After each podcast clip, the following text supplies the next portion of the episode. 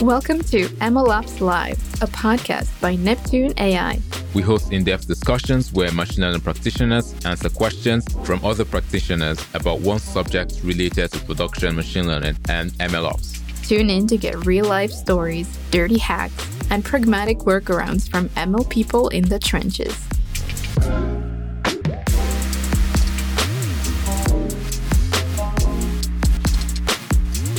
Hey everyone, welcome back to MLOps Live. I'm Sabine, your host, joined by my co host Stephen, as always. Hi everyone. Hi Sabine. Hey. And our topic today is implementing vector search, AMA. And the subject of the AMA is, of course, our guest, Kacper Lukawski. Welcome, Kacper. Hi, I'm very glad to be here. Thanks a lot for the invitation. We're glad to have you. So, Kacper, you are a developer advocate at Qdrant. Uh, is that right? Yeah, exactly. I joined the company in May 2022. So I'm kind of new in the world of vector search, but during the last months, I hopefully I got some knowledge that will be important to answer all your questions today. Oh, I'm sure. So it's an open source vector similarity search engine, right? Yeah, exactly. We also call mm-hmm. it vector database. That is also quite a popular term. Yeah, we'll be delving into that soon enough. And uh, you have actually a background in informatics, but uh, then you got more into data science. You've been a data science lead at Codete, and you're also the founder and chairman of AI Embassy, which is an NGO focused on spreading AI knowledge. So I'd just be curious to know a little bit how you started moving from informatics into data science and AI? Well, that was like a natural transition, I would say. I think that many people did exactly the same process because everything actually started with software engineering. I joined Codete, and that was the company that was also interested in doing something more in data science. There wasn't even a term of data science back in the days when I joined. And there were some customers who really wanted to implement this kind of solutions. So that was like a natural transition. We had the same opinion of the how the company should grow and what should be the direction. So that came pretty naturally. But I'm really glad I had this chance because that's really amazing and exciting, an exciting career. Mm-hmm, for sure. All right, we'll be getting into all the questions very soon. Before that, just a reminder that this is an interactive Q&A session. So if you're here, all you need to do is raise your hand here in Zoom. We will unmute you and you can just go ahead and ask your question from Kacper. You can also type in chat if you prefer. Don't worry if we don't take the question right away. We do store it and we'll pick it up as soon as possible. And this recording will, of course, be released as a podcast later on, so you can catch up with it in a couple of weeks once it's released. All right, so Kacper, to warm you up, how would you explain MLOps for vector search in just one minute? Well, so MLOps for vector search is not that different comparing to MLOps. It's just a different way of how we use neural networks.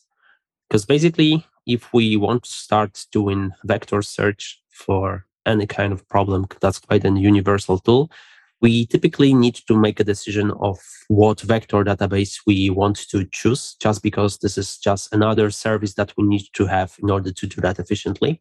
But other than that, there are challenges that all the MLOps engineers should already know. Things like how to deploy an existing model. There is not a huge difference. So I would say vector search shouldn't be a challenge for an experienced MLOps engineers.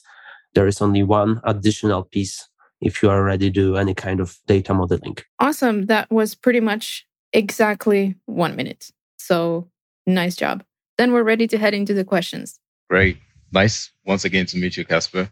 I think one thing that would be sort of useful, sort of setting the tone for the particular episode, is to really understand the applications where you've seen, I mean, you work with Qdrants. So obviously, what are those applications you see vector search being really, really useful in? And let's use that to spiral into the episode?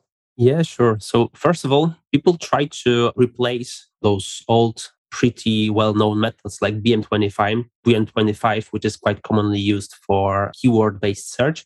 And people try to replace them with vector search just because those modern vector based methods do not require that much effort in terms of configuring all the stuff.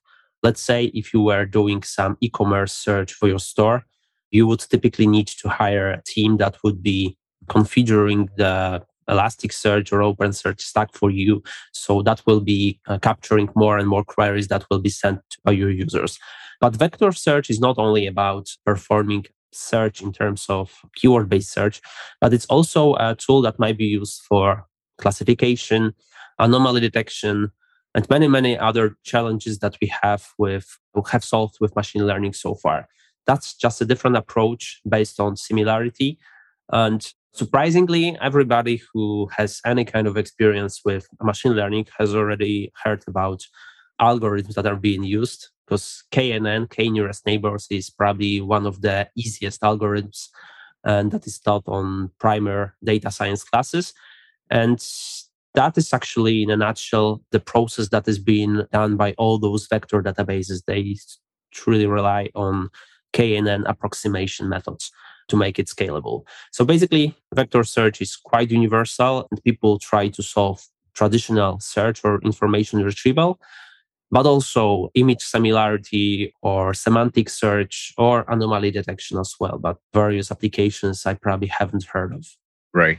Makes sense. And we had a particular episode, right? And this was like a few episodes ago, I think around June or something, where we talked about neural search and really dig deeper into that particular part of information retrieval. I'm of wondering why should teams consider choosing vector search over such type of like other information or, or generally other information retrieval techniques like neural search or maybe traditional techniques and stuff? Well, basically, the good thing about vector search or neural search, because those might be treated as synonyms more or less, the main difference is that those neural models are already able to capture the semantic of the documents. So this is pretty useful because with those old methods, you had to provide, let's say, a list of synonyms in order to support different words being used in the query. With neural models, it's no longer the case because those deep language models are already capable of handling the synonyms, but also some other things like typos and, and issues that may arise when you try to implement the keyword based search. So that's cool. That doesn't require lots of effort in order to implement those cool additions to the traditional search.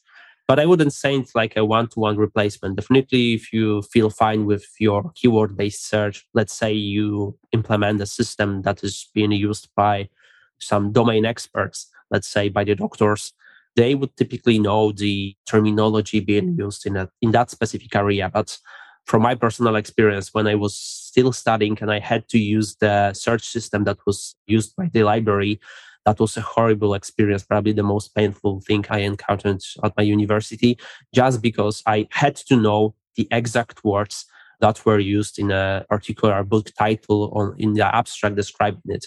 With semantic search, with neural search or vector search, however we call it, it's no longer the case. And the search system might be used even by somebody who has no experience with that specific data set and that we perform the search on.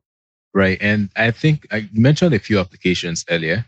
And when I think of those applications, I'm thinking of the fact that when you're thinking about vector search, it's maybe not significantly different problem, but it's a it's a different problem putting that into production, right? Because you're dealing with maybe large number of embeddings, data sets, and so forth. And I'm sort of wondering what are some of those components you need to keep in mind when implementing like MLOps for you know vector search applications? Yeah, sure. So basically, first of all, you need to have a model. This model should be capable of converting your data, whatever you work with. It might be text, images, videos, or actually any type of data you can imagine. That's pretty universal. As long as you are able to design a network which will take this data and convert it into the vector representation of a fixed dimensionality. So you need to have a model, and that model should be deployed somehow. But this is the challenge that MLOps engineers are already solving on their daily basis. So I wouldn't say it's a huge problem. There are already some tools that simplify deploying those models and scaling them up on demand. But there is also another component that you need to think of if you want to do it on a bigger scale. Because historically, there were some libraries allowing you to, let's say, experiment with vector search on your machine you had to use lots of memory in order to support that but basically you that was like using pandas for experimenting with your data but if you want to move your code from the notebooks into the production you, you also typically needs to change the tool you are using to transform the data. And the same is true for vector search.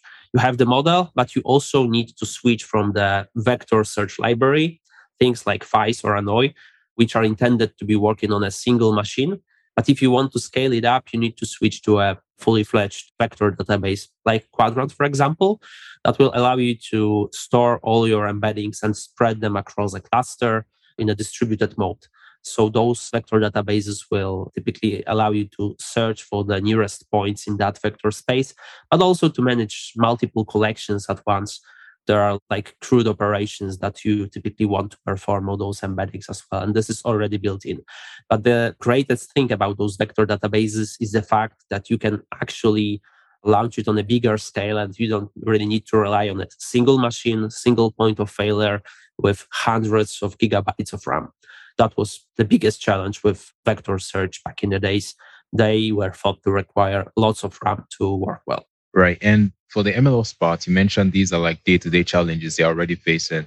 Or can you sort of give us a scenario where these models or maybe like pipelines or stuff are actually being managed in prod and how maybe some teams are doing theirs? Because I assume that that might be slightly different, especially when you're talking about these databases, for example. These are like slightly different challenges you know how the team sort of manage these things in production. Yeah sure. So those models may be actually launched however you did that before for the different and the different challenges. But in terms of vector databases things are of course different depending of which vendor you choose.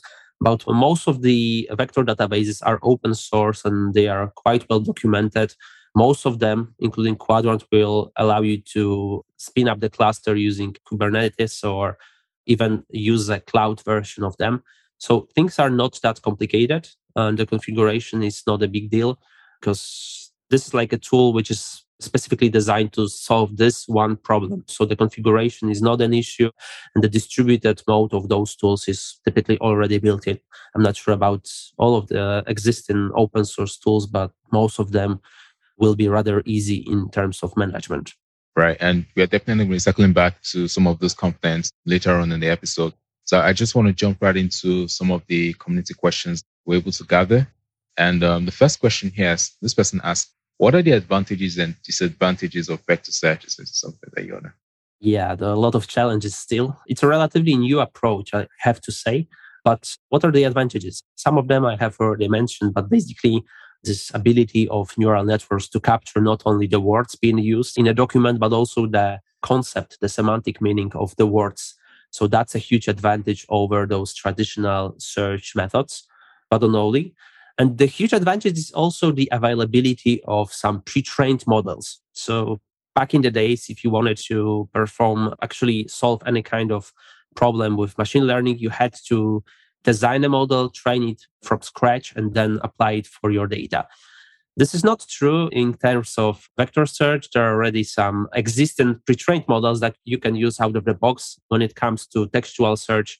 If you work with any, let's say, popular language, you can probably go to Hugging Face data sets, choose whatever model works well with works best with your domain, and then use the predictions out of the box. So actually you skip the problem of training the model at least training from scratch. Sometimes you just need to fine tune it.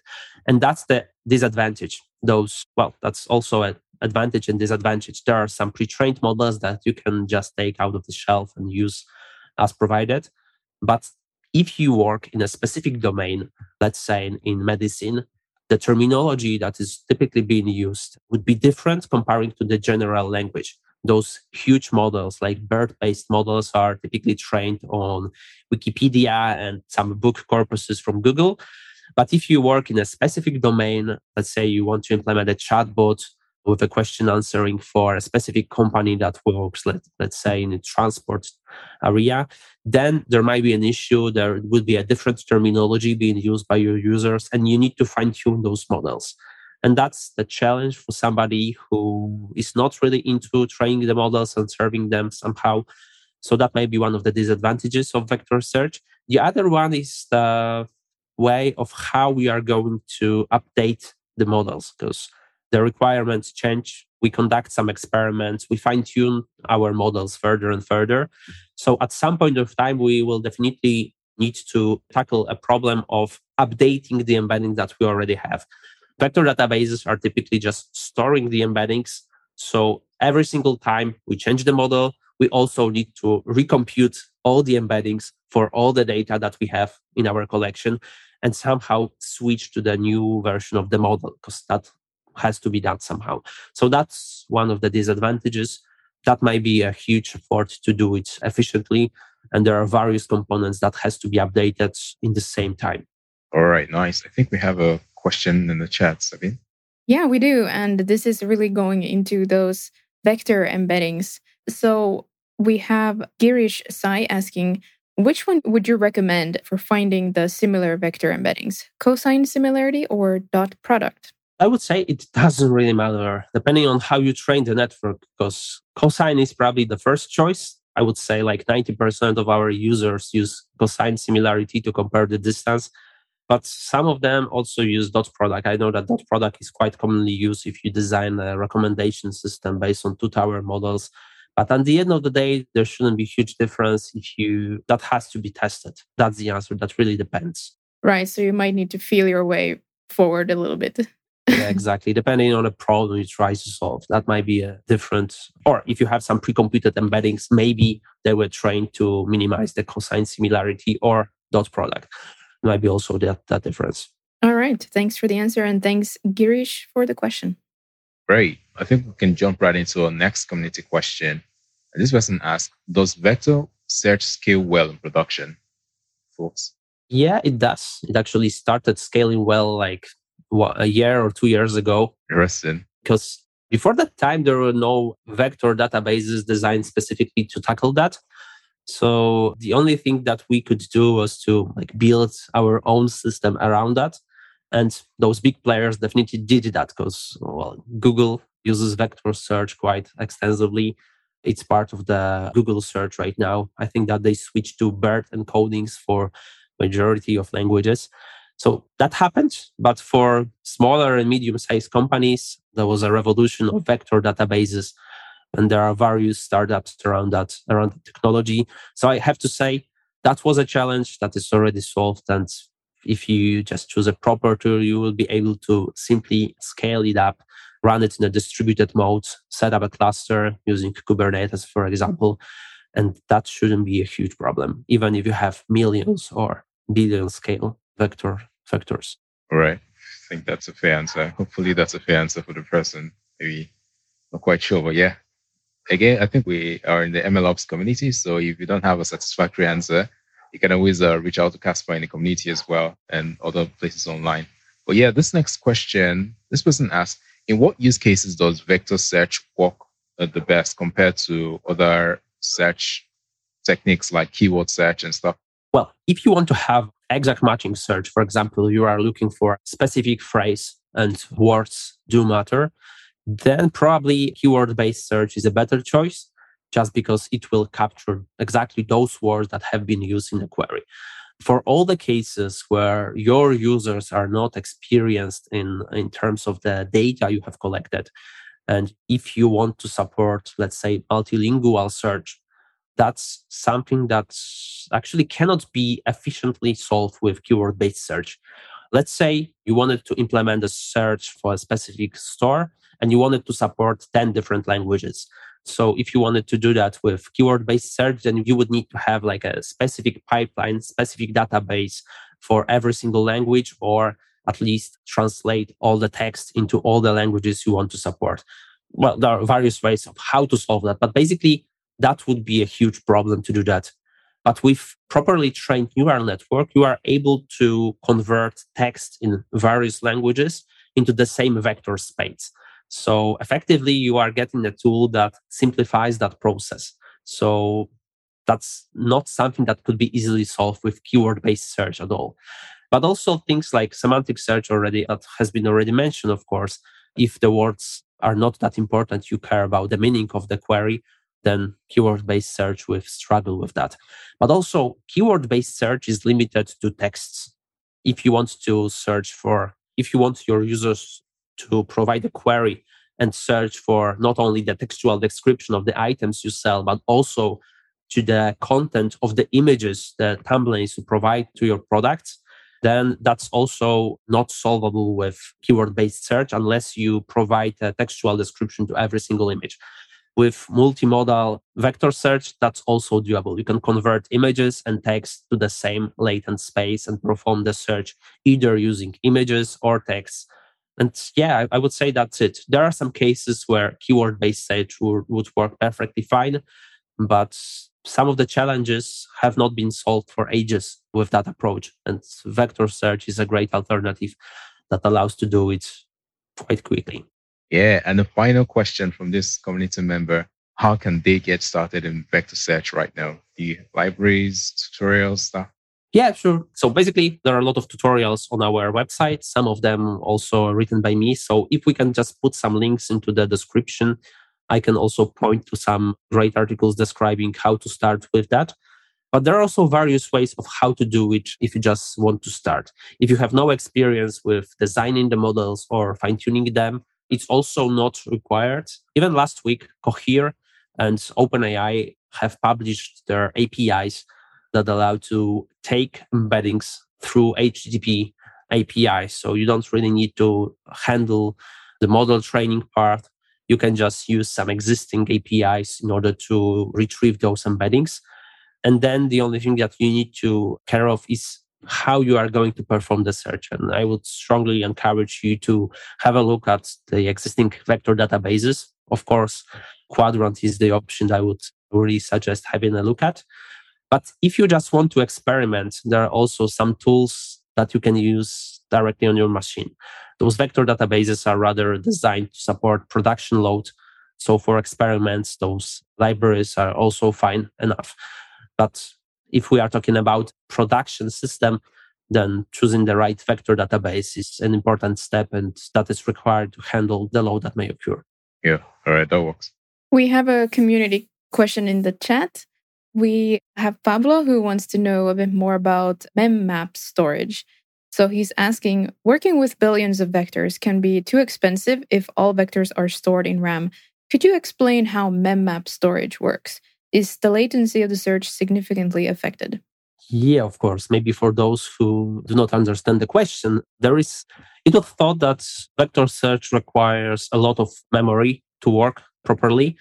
And that was true if we wanted to have really low latency. But there are also some cases when we don't really want to store everything in RAM, where we can store some parts of our data that is not being used right now. We can store that on our disks.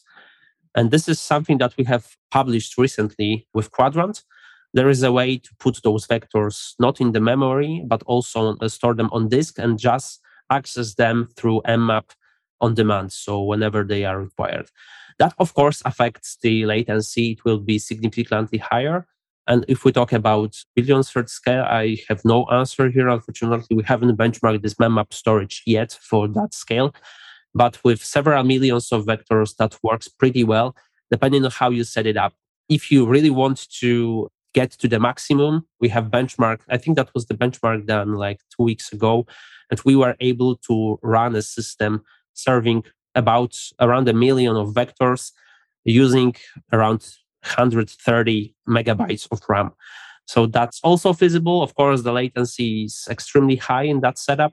So we need to find the sweet spot of how much memory we can provide to that machine. Again, I would really love to put a link to the benchmark we did. There are a lot of experiments being conducted. So I think that's a great starting point to just see how much we can store on disk while and how much memory we should provide to work well in a specific domain. But I would be happy to benchmark that. not sure who asked that question, but please just feel free to reach me out would be happy to do this benchmark because that's also something that might be really interesting to know. Feels like a great moment to interrupt the show and give you a 30 second pitch of Neptune AI. Okay, so we help with model metadata storage and management. That means you can log model metadata from anywhere in your pipeline and view results in the web app. You can organize and display it however you want, search, debug, and compare experiments, datasets, and models, save your production ready models to a centralized registry, and collaborate on your projects across the org. Oh, and we integrate with pretty much any MLOps stack. Just plug us right in. For more, go to neptune.ai or check our docs. They're pretty good. I wrote them. Hope that was 30 seconds. Back to the show. Yeah, so the question came from Pablo Vargas. So thanks, Pablo, for the question. And yeah, if you have any links or resources to provide Kacper, we can just share them later as well in the MLOps community Slack or through other channels that we agree on. So I will do that for sure. Mm-hmm. All right. Thanks.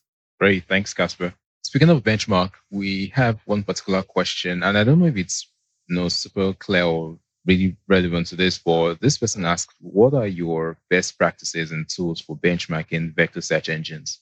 Is it? Maybe there's one thing I should mention here, because there are some benchmarks that compare the speed of those engines, so how fast they are able to provide you some results. But for vector search, there is another thing that we need to keep in mind, and this is the precision of search. It's quite easy to provide any results within a fraction of a second. But if you really care about the precision of your search, you need to compare the time at a fixed precision threshold. So let's say I want 95% precision.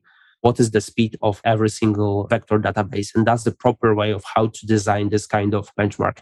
And this is actually what we did when we were comparing ourselves to the other solutions. So this is one hint from me. And yeah, we also need to keep in mind that every single system has to be launched on a specific hardware. So comparing cloud-based tools with uh, tools that we just locally launch using Docker or Docker Compose is not a proper test that also required to like uh, freeze the hardware that's being used and see how much we can get from every single engine given those hardware constraints as well, including memory. Yeah, that's clear. And on the still on the matter of speed, do you have any effective methods for optimizing classifier training with vector search? I mean, speeding up the training process and all of that. Well, the only thing that comes to my mind is to I already mentioned those pre-trained models. So if you really want to perform the classification, maybe I just need to uh, make it clear of how this classification is going to work. Because basically, all those vector search engines will use some sort of approximate nearest neighbor search uh, to provide you the results. So actually, you can also build a classifier on top of that. That will be uh, similar to KNN classification. So you would just choose, let's say, 50 closest points in that space. And by simple voting, you are going to select the most probable classes for your query. So there is a chance to build a classifier on top of that. But under the hood, we are just going to use some representation models producing those neural embeddings. So the piece of advice I can give is to just start with some pre-trained models and fine tune them with some boundaries. There is Quaterion. This is open source library, which was also created by us because we realized there is an issue with fine tuning those models for similarity learning or vector search. So we created a framework that provides you, this is PyTorch Lightning compatible. So if you use PyTorch or PyTorch Lightning, this is fairly easy to start working with.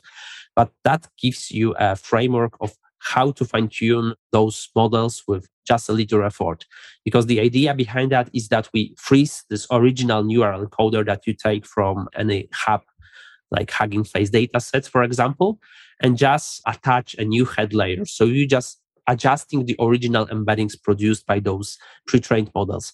And that's a great trick just because that enables to cache some of those original embeddings. They may be just computed once. And then the training takes like 100 times less time than, than it would take for a whole, for the fine tuning of the whole network. And that's a great trick. And for that setup, you don't necessarily need to provide like millions of examples. But since your pre trained model is already capable of capturing some signals in your input data, you can just provide, let's say, 1,000 or 2,000 of well labeled examples and then fine tune. So those original embeddings will be just slightly adjusted from the original space and they should ideally capture the some more meaning of your documents. So that's basically how we can make it faster. But I would say let's focus on less data, but of a better quality. And if you agree to fine tune your models with those boundaries, then you should be able to experiment quite quickly and train a few models a day without waiting a few days to see that what you have produced is just simply garbage. Yeah. And are there any sort of notable trade offs when you're trying to optimize for speed? And then what other trade offs are you sort of, what are you trading off sort of when optimizing for speed in that case? The bottleneck of those systems is the model that you use. So you can use tricks that are already known for machine learning if you care for speed. I would say that if you want, you could try to reduce the, like discretize the network. It will work with integers instead of floats of doubles or reduce the type of data that you use. That, that are tricks that are quite commonly known. But I would say vector search is not a problem here. The problem here is how you train those networks. So probably the goal should be to start with the simplest available model. And then if it's working well enough, just stop experimenting with some more complex structures. Okay. So the next question from Devin mentioned he has a large data set that he would love to pre-compute and store embeddings for. How can he know how much he's going to lose by storing them as floats? Because obviously he's looking at you know cutting storage costs and optimizing loading times yeah Yeah, it's related to the previous question actually. So I would say there is no other way than just benchmarking that on your own. Probably that will be different depending on the domain you work with, the data set you used. But making this experiment and just selecting a subset of your data just to estimate the possible change on the quality of your embeddings is something that can be done quite easily if you already have a model that is trained with float 32 switching to six, uh, float 16 shouldn't be an issue and testing the quality of your embeddings the metrics that you really care about is not an issue. And that's probably the only way i can imagine. But i agree that may be a challenge if you have to store like millions of vectors saving like half of the memories is a great way to reduce the cost of that sort of setup. Right. Awesome so another question from Matej in MLOps community. Do you have any experience with filtering on GCP Vertex AI matching engine? How useful is that for vector search? In this war, AWS versus GCP, I would probably go for AWS. So unfortunately, there is no experience with, with this solution. But if when it comes to filtering in any kind of vector search, that's an important topic. And if it's I assume the question is exactly about the topic I'm going to talk a bit more about. So basically, vector search is not the only thing that we need. Let's say we want to create a system for reverse image search and we want to find a similar piece of cloth based on the image that we have. That's cool, but we not only care about the similarity of the items themselves. That's quite cool that we are able to find some similar pieces of cloth and buy them online. But we also care about fabric, that has been used to produce it, or we want just a slightly different color. We like the pattern, but not necessarily the color that was used. So we need to apply some filters on top of vector search because the similarity won't give that answer directly. So basically, this is the mechanism that's probably built in all the vector databases together. So you can provide some sort of embedding to find some similar entries but in the same time, you can also provide some additional criteria. I assume Google Vertex AI has exactly the same mechanism like every other system. So basically, this is actually already built in all the systems that I know. There are various ways of how to do that because for quite a long time, there are two approaches like pre filtering and post filtering. So we are either filtering the matching items before the vector search or after the vector search there have some different advantages and disadvantages but there is also another way like the one that we have in Qdrant that is filters are applied during the vector search process. So you always retrieve that many relevant items as you wished and also you only get those items that fulfill given criteria. I haven't played with google vertex ai but i assume that's exactly the same mechanism but this is quite important. There was different question about how to choose a proper tool. If you really care about some additional criteria, then having a look at what a specific vendor may offer here is also quite important because that will be quite hard to extend that if it's not already built in. Right. Good points. Sabine, I think we have a question in the chat. Yeah, I'm not sure. Maybe this is what came up a little bit already, but Girish has a follow up question. For recommendations, we are currently using Vertex matching engine for real-time similar vector inferences and for offline batch predictions. And he's saying we are considering to use ScaNN, S-C-A-N-N. Is there a better alternatives to ScaNN for offline batch inferences? It's his question. I'm not really familiar with ScaNN. I have to admit that. But basically, if you are already using a specific tool, then switching to a different one shouldn't be a problem. I would really encourage you to test some different options. There are also some benchmarks, depending on how much data you are going to work with. That might be a different answer. ScaNN might be uh, working fine in your case, but there are some benchmarks like annbenchmarks.com that should clarify which algorithm is the best. And for offline batch matching, that's probably the best website to visit before making this decision. But in production systems, that's also, there are various providers, including Qdrant. And really, if you want to share your specific use case, I would be happy to just have a call and discuss that. Just feel free to reach me out. I think that might be an interesting discussion, but that really depends on what you do. Mm, that's very cool of you. All right. Thanks, Girish, for the question. Great. Right. Jump right back into the community questions again. So this person asked, Nicholas asked in the community, this is a question from a while back, but I thought it's, it'd be interesting to have here. And he asked, I'm working on rewriting the recommendation app. The app is heavily reliant on embeddings and very little on ML models. He's explored Feast and you know, other feature stores for he's kind of come to the conclusion that feature stores are not compatible with the app he's building. He wants to know how does he the, the problem he's facing sorry is loading data from offline stores or you know streaming sources like Redis, for example, um, to the app itself. So he's kind of trying to figure out how can he successfully do that? How can he load data from offline storage to like a streaming platform in a maintainable way for his app?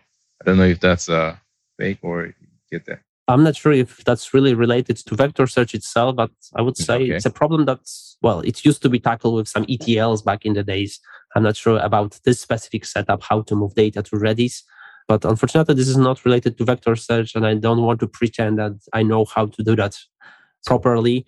I don't want to be really involved in a failure because of giving that piece of advice. So let me just skip that question. yeah, that's totally okay. We'll definitely um, put this in check. And uh, the next question for Paulo Do you have resources for duplicates detection or image similarity detection at scale? Like, for example, about 30 million images.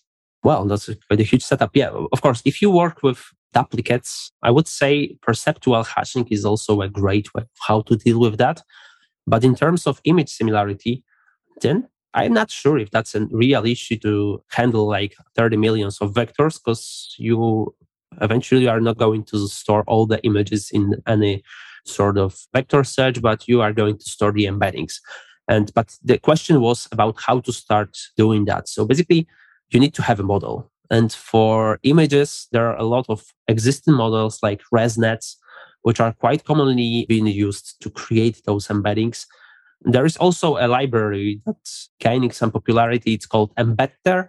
And this is like wrapper around some existing embedding models with scikit-learn like API. So this is pretty easy to be used. But I would also point to the article and demo that I created. This is basically about how to implement a visual search for e-commerce store that was done specifically on H&M data set from Kaggle. This is available on our website, but basically there is an article describing the whole approach, how ResNet might be used to in order to get those embeddings, and then finding the duplicates or some similar images is typically based on the distance from images. So the simplest approach is to use some kind of fixed threshold chosen experimentally. So you can just find those images which are similar by at least, let's say, 1.0.1 to the given query. But any kind of vector database should solve that, I would say. Awesome. And that fixed threshold, you know, is that use case dependent or there's like a standard threshold that you figure out? That's the simplest approach. I wouldn't say there is a standard threshold depending on, okay. on which model you choose. That might be different. So that has to be chosen in some sort of experiment. Right. Mm. Oh, I see. Ideally, you should have data set with those images that you consider to be similar in some way. Maybe there's a case that I could share because some of our users wanted to derive the similarity of the images based on the text that occur on those images. They were dealing with some book covers, if I recall that correctly. But basically, the problem arises just because those neural models are not OCR systems. And they are not able to capture the similarity based on text that was written on those images but instead they were capturing the visual properties of those images. So two images were similar because they were visually similar not because the text was exactly the same. So that really uh, requires having a specific data subset of your data on which you can just experiment and test it out to just estimate how wrong is your system because that might be, of course, estimated as with every other model that you can imagine. Yeah, that's quite elaborate. Thank you for sharing that. Okay, another question. For vector similarity search, which of the tools do you recommend? The Facebook AI similarity search tool or the Milvus vector database? I know, of course, Qdrant as well. sure, no worries. Yeah, definitely. Depending on the case, you want to solve. Let's say you want to have a quick experiment, perform this semantic search or neural search once, have some results, write a paper, and just forget about the whole project, then FAISS should be well enough, just because you are not going to serve those vectors in any production system. So there is no need to spin up a database because FAISS will store everything in memory and there is no IO operation included. But if you choose a vector database, you will typically need to communicate through an HTTP protocol or gRPC or GraphQL. So there will be some IO overhead of sending those requests and receiving the response to the network. So FAISS would be way better if you just want to experiment quickly in a lab. But if you want to have a running system, then you need to choose proper vector database. Actually wrote an article article on that. How is this vector library different to a vector database. And Milvus, in that case, that was the question. Milvus would be a better option if you want to serve that in any kind of running system. So vector database for production usage and vector library for some experiments. Mm, yeah, corresponds. And it's like you have an article for everything, which really speaks to the depth of your knowledge.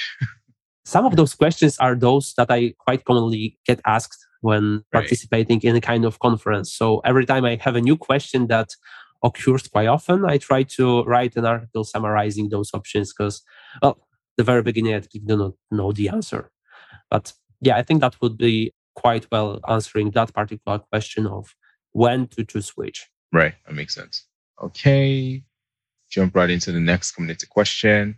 This person says they are working on deep learning based enterprise search products and they want to understand how people make model updates to vectors in real time. You know, is there, do you have a good learning resource for it or maybe best practice? So their constraint here is that the vectors are stored somewhere from like 1 million plus documents and the system should not have any downtime. Basically, the processing should be in real time. The querying, sorry, should be in real time. Yeah, got it. So basically, this is the question that I do not have an article for. But still, let me try to answer that. Yeah, that's a huge challenge. I think we already mentioned that, but basically, changing a model that is being used to create those embeddings requires lots of effort to switch all the running components because in a typical application you would have a model converting your data into those neural encodings. You would have vector database storing all those embeddings that you compare to so you need to switch both at the same time. So every new request will be handled by a new model and will be accessing the new embeddings. So the process is quite tough, I need to say, if you have millions of vectors, because you need to pre-compute all the embeddings and store them. So this is not something that we do on their daily basis. This is a process that requires some experiments being done. So let's say we have a first model, we create those embeddings, put them into the vector database, and then after some time, we decide that we have a better model. So we do basically the same process again, but that takes a lot of time. That's a whole bottleneck of those systems. Unfortunately, there is no easy way. We need to compute those embeddings again, put them in the Qdrant terminology. We would create a new collection and then just switch the collection in the runtime. So all the new requests coming from our users will be handled by a new model and by the another collection in the system. But that's one of the challenges that that ML ops have to solve. All right, yeah. Looks like we're getting to the action part of the episode towards the end. Thank you for sharing that. And um, the next question here is Do you have some best practices for figuring out how well your embeddings work, especially for retrieval when you're doing vector search? Yeah, of course. That might be measured just in a similar way like we do for some different models, depending on what problem we solve. But there are some metrics which are that's quite well described on Neptune blog. I have to admit this is like the best source for the metrics description that I use and, uh, and promote quite heavily. But basically, there are metrics like precision at K, recall at K, which are similar to those that we already know. There is NDCG score, for example, or MRR. There are some metrics that we quite commonly use in order to determine the quality and to compare some different models. So the pipeline here is not that different to any different model. We have some validation and test data sets, and we calculate those metrics to then compare the results achieved by different models. So this is how it works. Depending on the use case, there might be some different metrics being used, but that's quite well described in terms of recommendations. When we, if we perform some recommendations, we really, really care about some top results being shown to the user. And that's exactly the same process for question answering and all the other problems that we solve with vector search. But that's not that different, I would say. Right. Basically, most of these actual metrics, normal metrics, standard metrics that people use stuff. Okay. Next question. What's the most effective way to test the end-to-end pipeline for vector search applications? Well, if we just talk about the vector search, assuming that we have some embeddings, we are pretty sure about their quality. I would say we need to have some kind of estimate how many. I'm not an expert in testing those whole architectures, I have to admit. But I would say if we have some estimates, how many requests we can, we need to handle per second, minute, whatever, however we measure that. There are some standard tools of how to perform some load tests. But if we are talking about the quality, that's something we have already mentioned as, as well, I think. We need to carry about the performance, the time that is required to serve some results to the user assuming a specific precision threshold or different metric threshold. So we have this guarantee that our results will be relevant for given query, not only that they will be provided as fast as possible. Great, nice. Thanks for sharing that. And what are the most common problems that teams run into when setting up MLOps for vector search apps? It's still this changing the model, I, I would say because that's the whole issue that arises from vector search. the need to recompute those embeddings and put them again. That may take lots of time. So definitely that's the biggest challenge of how to do it effectively. But as already said, it's not something that we do every single day. That's a process that has to be planned and there are lots of experiments included in order to change the model. If you have a model that you need to switch every single day, then probably something has failed during the training part. But that's the biggest challenge for MLOps. And honestly, I'm still looking for the best solution for that, but it's something that people really struggle with. Also, remember one of the previous episodes of podcast with guys from Zeta Alpha, I believe. That's also an alpha. issue that they mentioned. So I would say nothing has changed since June or July. June. yeah, thanks for sharing that. And um, I'm sort of curious because I want to sort of deep dive into this vector search, you know, tools, the database and stuff of it. And I'm thinking if I want to consider a vector search tool or a database, I have to think about my requirements, my criteria stuff before I start thinking about these things. And I'm curious, what are your opinion on the criteria I should critically consider before going out there and searching for a vector search tool? Yeah. So first of all, you need to at least estimate how many vectors you may store in the tool that you will eventually choose. Because if you have like several thousands of vectors, then you don't really need to have a specific system to handle that. You can probably use a scikit-learn KNN with a perfect precision every single time because this is not an approximate algorithm. But if you do that on scale, then you need to choose a proper tool. So I would say if you have hundreds of thousands of examples that you need to store, that's one of the things uh, you need to care of. Those filtering capabilities. Let's say if you work with geolocation data, then that's a great addition to your vector database to have those uh, I don't know, bounding box or uh, radius based filters already built in. So you don't need to have a, a, separate data source to, to then combine those results. But there are also many, many more. If you work with textual data, then some textual search capabilities already included are also great. I'm not really sure if things like uh, distance functions are really important. I know that There are some systems that try to provide dozens of distance functions, but at the end of the day, everybody still uses dot product or cosine similarity, so it's not that important. I would say that if you want to do it in a production grade system, then you also need to know at least estimate to some extent how many requests you are going to handle, how many users may access the system in the same time. And if you know the number of vectors, rough number of vectors you are going to store, then you could also think about how many machines uh, will be required to handle this traffic effectively. Because that's definitely might be a bottleneck if you just want to provide this vector search capabilities for millions of users per hour, but you only want to run it on a single machine. So having a system that allows to spread the workload on a whole cluster is, is definitely a great choice. Right. And we are definitely out of time, but I just wanted you to just maybe summarize this with this one last question. And that's that, in your opinion, what's like one underutilized practice? You see that people are not doing this enough when building vector search, uh, when they are building vector search engines. I would say that many people still try to use those pre trained models without any further fine tuning. So, definitely fine tuning the models the to work better in your specific domain. I'm not talking about some big players that work in with general knowledge, let's say, but if you work with medical data, then chances are that if you take ImageNet trained model, it won't work that well out of the box, but you can probably fine tune it quite easily so it will provide you with some better results. So fine tuning to the rescue. Awesome. That's all for me. Sabine? All right.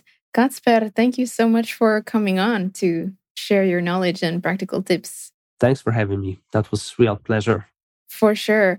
So you very helpfully offered to assist people and talk more about some things. So how can people get in touch with you and follow what you're doing?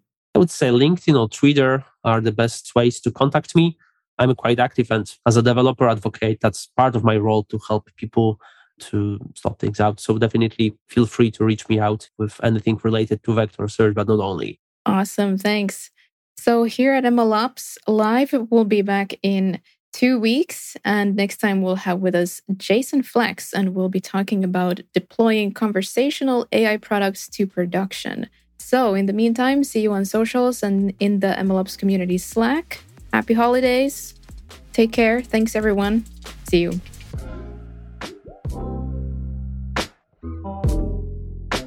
MLOps Live is brought to you by Neptune AI. Remember that you can join us live at the next event and ask your questions. And you can register at neptune.ai slash events. And then make sure to search for MLOps Live in Apple Podcasts, Spotify, Google Podcasts, and anywhere you get your podcasts. Click follow and don't miss any episodes. Thanks, and see you next time.